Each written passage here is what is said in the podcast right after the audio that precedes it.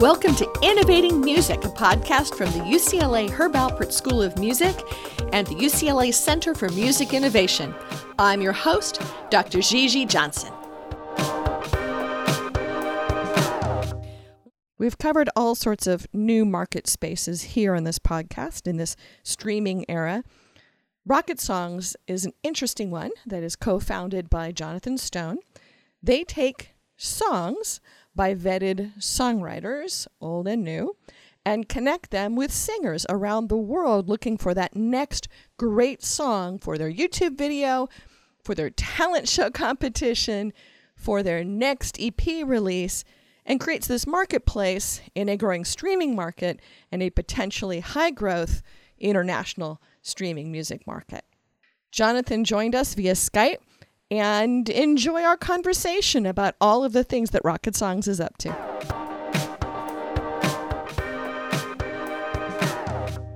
Rocket Songs was an idea that we had about three or four years ago, and it was really to provide a way to connect the professional music business songwriting and publisher community with all of those independent artists and singers out there who don't write or can't write their own songs. So which are you? Are you either of those? Are you a technologist? Where where are you standing? I'm not a songwriter, okay. but I am a professional music publisher and have been one my entire life. Okay. And have worked for quite a few of the major corporations. Ultimately started my own independent publishing company called Radar Music with writers on staff in the traditional music publishing sense. Along comes technology and all of these new kind of music websites and everybody kind of scurrying about trying to figure out hey what can we do with this? My idea was to uh, as i say try and figure out a way to show pitch song plug whatever whatever kind of term you want to use to expose all of those great professionally written songs to all the singers the independent singers around the world who don't have access don't have a way of hearing that material because they don't live in a in a major music area. So it was really just to provide a service. It wasn't meant as a disruptor or something that we felt was changing some proven model or anything like that. It was just to kind of provide a service because I thought a lot of these writers and publishers would love to get their songs recorded. Well, also there's more of a marketplace for people to the of all sizes and shapes to get that song out where the doorway wasn't as wide before. Yeah, well, it was it was very B two B back in those days. I mean, everything that was done in this area of music publishing and exposing your catalogs or your libraries to quote unquote singers that were looking for outside songs was all done B2B. It was all done by the professionals at the publishing companies calling the record producers directly or the record companies and saying, hey, I've got some songs that I'd like to pitch you for uh, Tina Turner or whoever it was, and uh, Celine Dion. It, for in the most in most cases, it was to pitch songs, to play songs for singers that would accept outside material. Now, obviously, you wouldn't play these songs written by professional songwriters to artists that were self-contained you know the rolling stones and the beatles and all those folks they only recorded songs that they wrote almost exclusively. Historically the way the music business started it was all like this. In other words literally when the music business started around the turn of the century the other century 1900 or so it was that century kids kids and friends and neighbors it was all about songwriters. And it was all about, in fact, music publishers were in existence before record companies were. And record companies came along really with the advent of Edison and the players that could actually, those old time players that could actually play a, a cylinder, a vinyl. Prior to that, music publishers go back to the middle 1800s. People a would, lot of it when people were able to mass produce sheet music and mass produce pianos that's it. That's how it all started. That's mm-hmm. basically how the music business started was with publishers. Publishers were the record company back in those days. And then it all kind of sort of evolved to the way it is now. But cut to more modern uh, modern era, all singers when you're getting into the 30s and 40s, none of them wrote their own songs. The Sinatras, the the Dean Martins, even prior to that, the Billie Holidays, and all of these sort of you know 30s and 40s, they were all written by professionals, by professional songwriters until the 50s. Along came the 50s and really the early 60s. We began to get the self-contained artist, which is pretty much what it has evolved to, where almost all artists these days now write their own songs. That being said, there's still a large market and a large community of singers out there who don't write their own material or who do accept outside songs. And let's face it, the old axiom, it all begins with a song, has never been more true. And you need a great song if you want to have a hit record this this business thrives of professional songwriters providing originally written material either for use in film and television and commercial or for other artists to perform or they put themselves into situations to where they collaborate with these artists who do write their own material but amongst all of that in all of this great grand universe of you know songwriting and publishing there still is the original idea of an artist recording an outside song that they didn't write at all, but that they just think is a hit song. This still happens all the time today. There are still examples of songs on the radio or songs being streamed or anywhere where the artist that's singing that song didn't write it. In these days, there's still a, a need for that. And particularly as you cut to the new millennium and what's going on today and the internet and the and shows like American Idol and The Voice and America's Got Talent and all the all of these artists that are trying to get attention on YouTube, all these artists are doing at the moment they're doing cover songs.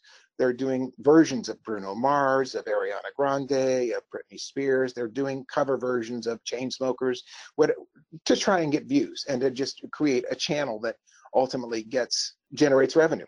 So that's part of this new model, this new indie world model that we're living in, where anybody and everybody can be their own record company and be their own A&R person, whether they like it or not. It's sort of the good news and the bad news, but nonetheless, you can do it. And uh, somewhere along the way, you probably, if you're not a hit songwriter, which none of them are, nobody starts out their career being a hit songwriter. They start out maybe singing really good, they might have a fantastic voice, but they, you know, and because you can find five year olds and six year olds these days that just can sing their their heads off. But all even artists like that, artists like that particularly, are going to need to try and find a great original song to record at some point. So that's what we're doing. We're trying to really kind of be the A&R department for the internet, the A&R department for the new music ecosystem that's out there these days with everybody being independent and everybody signing up to iTunes or TuneCore or ONErpm and distributing their own product, well, by gosh, they're probably going to need a hit song or they'd be wise to try and find a great song that suits them that they could make their own. So this is a bit different than um, I'm I'm very well aware of the whole cover song side and the gigantic volumes of cover songs being done on YouTube and the the appropriate way that people should be going in theory or in reality to Harry Fox and getting stuff cared for and then other people who've got businesses that are clearing covers. Oh this, yes. this is boy you're up on it. You're up on it. This is kind of a whole new world out there. It, it, it's a that's a very robust world that a lot of people totally ignore exist until they find out that they can't get revenue off their song on youtube and suddenly they're amazed and and we actually work to try to make sure that folks and especially our students know that that's that's not the best avenue to start down. But that's a totally different market than you're talking about. You're talking about hi i am a um, local artist that yes i write my own stuff but it's not really where i want to go on things or i don't write my own stuff at all. And i really would like to move forward to find music but most of my friends who write songs are not phenomenal and so I'm really looking at how to step my game up. That's mostly your marketplace, or is it also existing singers who are looking to build stuff out for their next album, but knowing that they can have a much, or I should say, what's this album thing? They're putting out their next track and um, they're not necessarily building out. I mean, the the Nielsen. We're right now in July. The Nielsen mid-year numbers came out and showed how much worse the albums are doing again this year. So I'm I'm instead having to put out a track every so often and I'm really looking to sort of feed the beast because there's now this whole streaming environment and I'm not just going to do my own stuff and stuff that I have access to and covers. It, uh, what are you really sort of seeing? What's the ecosystem so far? It's both. It's really both. It is our, our audience is is I will tell you it's extremely international. We're in 80 countries. Uh, we have members from uh, 80 countries. So there's a lot of folks that are very interested in finding English speaking quote pop commercial type music, which is sort of what we kind of specialize in. We have all different kinds of music on the site, but we do have lots of universal sound pop music that would play anywhere. But we have lots of members that are beginners, as you described, people that, you know, they don't write great songs, their friends don't write great songs. And we have a lot of existing DIYers, I guess you could say, that are doing everything themselves, that are booking themselves, that are putting out their own albums, that need to feed the beast, as you say. They need more material. They they constantly are putting out product and they're constantly booking themselves and they love the fact that there's a place they can go and great and and, find great original songs from some of say the best country writers in Nashville that they can adapt and put into their shows and go off and to perform. And those folks those existing artists now these aren't artists that are major artists on record deals but these sort of do-it-yourselfers they sometimes will come in and license 15 20 30 songs to incorporate into their sets and or into their product that they're releasing you know that's really what a lot of our audience is. And to that end one of the things that has evolved for us which is really i think where rocket songs and where this concept that we've originally come up with where i think it's pivot i think is a strong word but where i think it's evolving to our business and what it's evolving to and what will probably other companies when other companies start doing what we're doing this is what I'm going to tell you right now is probably going to be where they're going to jump in. What's happened is people are coming to our website and they're hearing those versions of songs that people write. They're hearing these these songs and they like that version. In other words, they want to license the version that they're hearing. They want to put their vocal right on top of the digital master tracks. And this is something that's certainly done in the professional music industry all the time, where somebody will go in and produce a demo or a uh, master demo, and they'll play it for the producer or they'll play for their artist and they'll go, gee, you did such a good job. We'd like to buy those tracks from you. And then we're going to spend a few more weeks or months building on this basic track that you've already created, but we just want to buy you out of those rights. So that's done quite a bit what we're doing is we created a license where people can license the master files, not buy them, but they license a digital master file in perpetuity.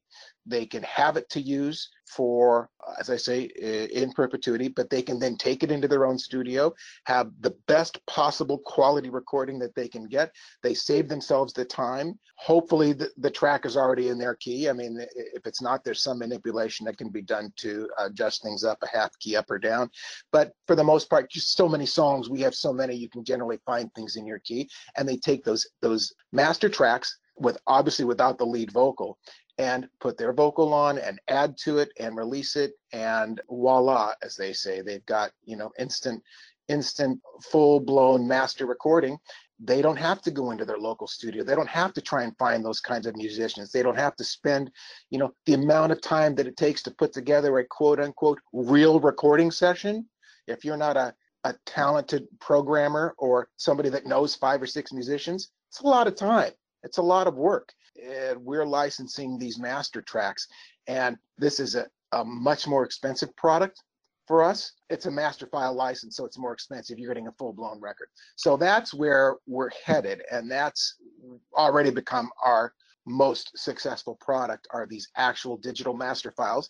I will only add to that is the reason that that's exciting is because it's the first time that these digital master files in the music industry have been licensed as a product.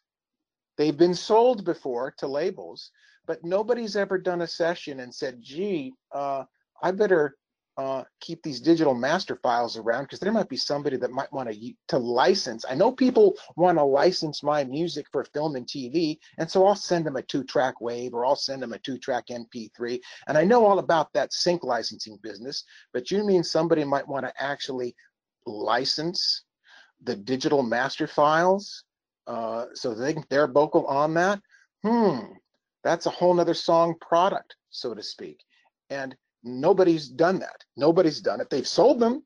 There are people that have said, "Hey, I'll sell you my masters," but nobody's, and, and mostly that's done uh, with labels and such. But you know, hey, if somebody produces a session, somebody might come along and say, "I want to buy the session. I want to just purchase that outright." No one's ever done a license for them. That's just taken off for us. And as you can imagine, somebody sitting in Boise, Idaho, and they hear an amazing session on our website, and they can, for $695, they can own it, license it in perpetuity. That's pretty cool. So let me back up half a step then. So in in the more bare bones version of this, or the I'm listening to this track and I think, hey, this is a really great song, and I would like to record it. That they are paying what, and then who gets what share of ongoing revenue? It's not any different than what happens when any artist records a song. We're not we're not changing anything about how the music industry works. All we're doing is we're providing access to these masters and access to these songs. The the money and and you're paying a license fee. We're effectively becoming a, a licensing type of company. We've created these licenses that our content partners agree to let us do. You know, we have agreements with all of our content partners, people that give us these songs. They say, I'm giving you the right Rocket Songs to license my content in this way. All of the other ideas and precepts of the music industry are still in place. If somebody records one of these songs, they have an obligation to pay streaming, to pay mechanical, uh, to the extent that these songs are released on the radio or wherever. ASCAP and BMI still will collect on your behalf. So if you have, if somebody records one of your songs through Rocket Songs and it's a big hit, you're still going to get your performance income as long as you, as the publisher or the writer, have properly registered the song. In its most simplest term, we're basically kind of an independent song plugger. And we're just pitching your songs and we're offering a license that allows people to do that to record them and to use them. They can either re-record the songs from scratch we give a license for that all the way up to licensing the full-on digital master files. In between they can get an instrumental mix they can get a wave mix they can do different things they can put their songs on exclusive hold with us if they want.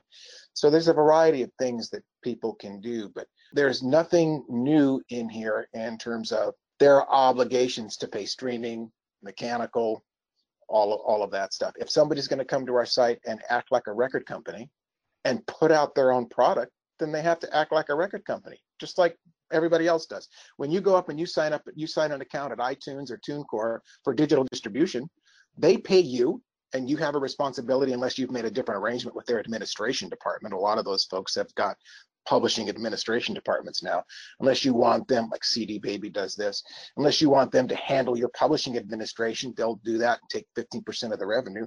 But you have to act like a pub and and as you become a member to our site, you agree to all of those things. We track all those things. And if somebody doesn't do that, then you know they get a slap on the wrist from us.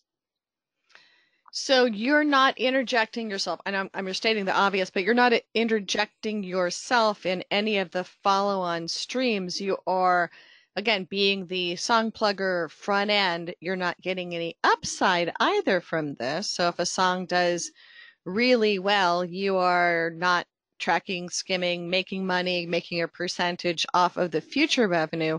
You are creating a liquidity environment and a matchmaking environment just on the front end. Well, there are two models that we deal with. The answer to your question to that is yes. But in all in all uh, full disclosure here, one of our early models was that we would also have a, a receive a 25% participation in performance income. But we stopped doing that because not for any particular reason, but it just became kind of clunky. It just seemed like, hey, we're getting 50% of the revenue, and there were plenty of independent song representation companies that take 50% of the upfront revenue and a piece of the publishing, we decided that our model just was better suited to just be taking 50% of our upfront licensing revenue and that's it. That's all we take. Everyone keeps 100% of their publishing. To make a long story short, yes, everyone keeps 100% of their publishing revenue. It's all theirs. We don't come in and take any of any any of their revenue. So are you then exclusive with these folks or you anticipate? Non-exclusive. We're non-exclusive. You can do anything you want to do. All you're doing is you're putting your music up on our site and by invitation only. Everything's vetted. I mean, you can anybody we want people to present their music to us, but we reserve the right to to not accept it.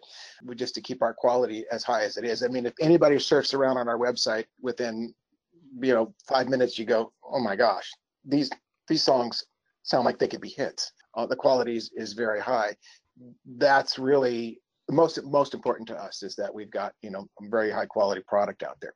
We're at this really interesting point where the velocity of change is pretty staggering. That the uh, the growth in streaming music is pretty astronomical. You know, at really robust double digit rates on a year over year basis right now and the number of tracks coming to market and getting ingested into the systems is gigantic. So you guys are at a, a really interesting liquidity point in this changing marketplace. Do you see this continuing to change at this rate? And where do you see the change in need for what you're building to come from?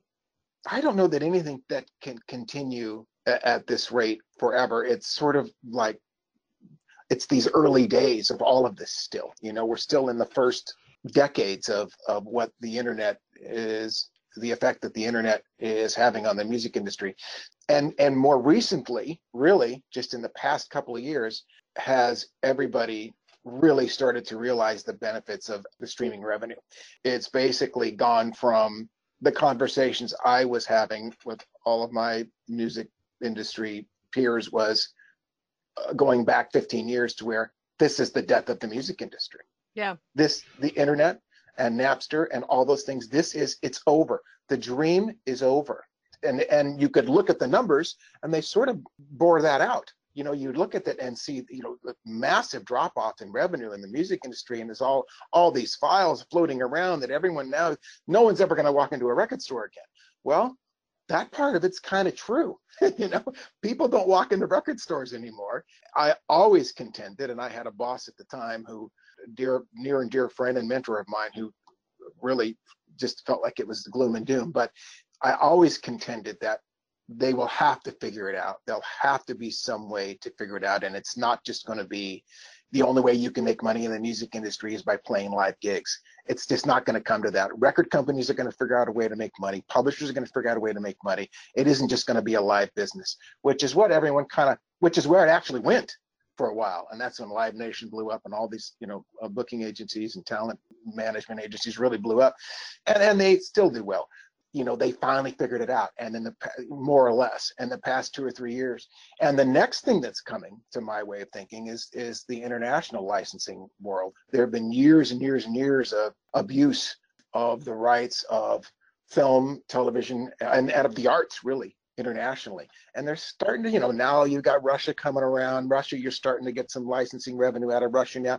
China, the last stronghold, the, the biggest abuser of all of licensing revenue, you know, they'll, they'll put out product and then never pay. And Latin America was also a gigantic user of music, but was very difficult to get paid out of those markets. So that's the next big wave once that finally gets figured out and they all want to i mean the governments all they want to do the right thing as, as all of the global economies have sort of realized the benefits of trade and, and being able to properly license this kinds of art the benefits for everybody and they all kind of want to do the right thing. That's that's the next big wave but it, they they finally got it and on the road to figuring it out you know the really interesting thing for us has just been when we see anybody come in from a foreign country, we just are amazed. We just think, oh, this is, you know, because we can tell when people sign up, they we ask for uh, what region or territory or country that they're registering from, and so we get that information, and it has become a big part of of our business. We've figured out a way to create access to this kind of American or English speaking material that a lot of people want because it's kind of the universal language. I mean, pop music, put it to you like this pop music plays everywhere. Pop music is universal. Country music isn't. Rap really isn't. R&B music, uh, hip hop, kind of can be. Hip hop certainly can be. Pop music is popular in every country in the world, generally speaking. You know, Adele will do well everywhere, right? There's not anywhere. Whereas you wouldn't say that about I don't know, pick pick whatever a country or even a Reba McEntire, for instance. You know, she wouldn't necessarily be a big star in in the same areas that uh, somebody else would. So we are aware of that, and so the content that we try to focus on, or that our primary content that we focus on, is bringing in, you know, really quality quote unquote pop material, and that's that's a big bucket. That pop can mean a lot of different things. That being said, we have all different genres on our site. Those are where I focus my sort of analytics and figuring out, well, this is interesting. These people from this territory are taking this kind of music. We'll repitch a customer if we think that she's liked a particular kind of music, then we'll say, you liked this. Here's three other songs that we have found on our site that you might like as well. Well, let's say I'm um, Jane songwriter in the United States, our song, and I'd like to put my song into this. I'm going to send you a series of of master tracks that is a, essentially demos of each song, and you're going to listen to them, or your people will listen to them and decide which them goes up. Uh, I don't pay a fee for that at all, and I have no, that it's available. free. Okay. And so then I put my material up and then I, in theory, am going to get then a no fee up front for agreeing to use my song, but I will get a, uh, a royalty stream thereafter after that song is recorded, dependent on how it does? You're going to get half of the licensing revenue. Let's just say your song is licensed for $10 to make it really easy. You're going to get five of those dollars. Rocket Songs is going to keep the other five dollars. That's going to be your main source of income with us is going to be your upfront licensing revenue. And make no mistake about it. One of the ideas and, and really the beauty of the site is if your songs are up with us, you're going to get paid whether or not your song's a hit or not. If somebody licenses your song, they're paying a license up front. Now, if the song goes on to be a hit, you get additional revenue just like you do if anybody records your song and it's a hit. It's no different. It's streaming, it's mechanical, it's performance, it's sync. If somebody takes that song that they found on our site and they and somehow that track gets synced into something, you've got a whole another income revenue producing situation there. And that's what songs are. Every song is its own little income generating thing. It's its own little company in a sense. But you have to get it out there. And it just really it's not even a tangible thing that you can really hold anymore these days especially in the digital world it's just this little piece of recorded something and you put it out there and you put it to work and you have to make it available and you have to if it just sits on your shelf eh, at home and you don't do anything with this stuff then nothing's going to happen but if you put it out into these different platforms whether you want to do cover versions of songs and put them up on YouTube, or whether you want to take your songs and try and get sync usages. There's lots of companies out there these days that provide that kind of service. If you want to do that, you can go do that. Hey, here's something else you can do. You can try and make your material available to other artists to record your songs. And if it works, you're going to make revenue, you're going to make income. If it doesn't work, you're going to get paid upfront licensing fees. In the old days, you would have loved for people to record your song, but they never paid you to take their song into the studio. You just pitched them the song and hoped that it was a hit. What we've done is we've created, we're asking for a licensing fee because we're aggregating all of this music. We're putting it up in a library. We're making it available. We're spending our time and energy to even have this service available. So yes, you have to pay a licensing fee. In addition to that, if you want to go the next step and actually license the masters, then that's an actual sort of a tangible product that we're offering also. That's kind of uh, upsell sounds kind of cold, but I mean that's kind of one of the one of the upsells on our side is that someone might want to license these masters. Maybe not. Maybe they just want to re-record the song from scratch, and so we'll give them a license to do that. But all of that revenue is split 50-50 with our content partner.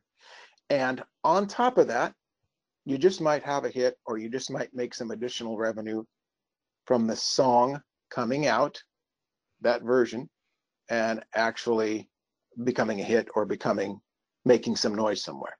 So you you guys are stepping into to one uh, place to add liquidity and connectivity. What are other things that you see might be other spaces where there's gaps and holes? Um, gee, I, I, you know what? I, I don't really spend a lot of time thinking about that because they'll, they'll present themselves. Mm-hmm. You know, it, it's like it, it's sort of water finds its own level, and you know, if there's if there's uh, a, an opportunity to be had, somebody's going to come up with it. And the interesting thing about this, all of this change that's come about in the past 20 years, the people that came up with it weren't people like me they weren't traditional music business people. I've been in the music business for 30 years. Everybody that's brought up brought about this major change in this music industry, none of them were people in the music industry. They were all outsiders. They were the Apples, they were the, the Spotify's, they were, you know, whatever other and at the time MySpace. None of those guys were in the music business. They came up with a technology that allowed them to do something and it just turned everybody upside down I think that probably it'll come from better being able to track and license those things. You know, that's really what it's come down to now. You kind of think, how many more ways can they come up with to exploit music? You know, you've got Spotify, you've got Pandora. Now, digitally, anybody can digitally distribute your song overnight around the world. Anybody can do that.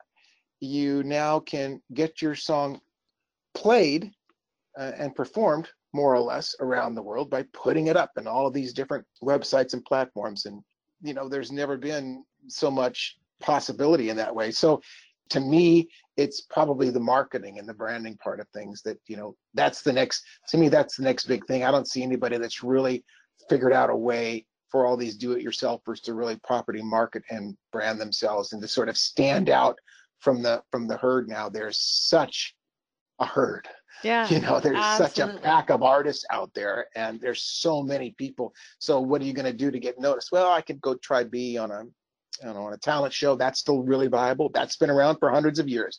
Talent shows ain't nothing new. I can put my stuff up on YouTube. I can distribute. I can do cover songs on YouTube. That's all new stuff. That's all stuff you couldn't do 20 years ago. You either got yourself a record deal or forget about it or you weren't going to happen. You had to get yourself a major record deal or you weren't going to go anywhere in the music industry. Well, that's not true anymore. So that's fantastic. It's a great time.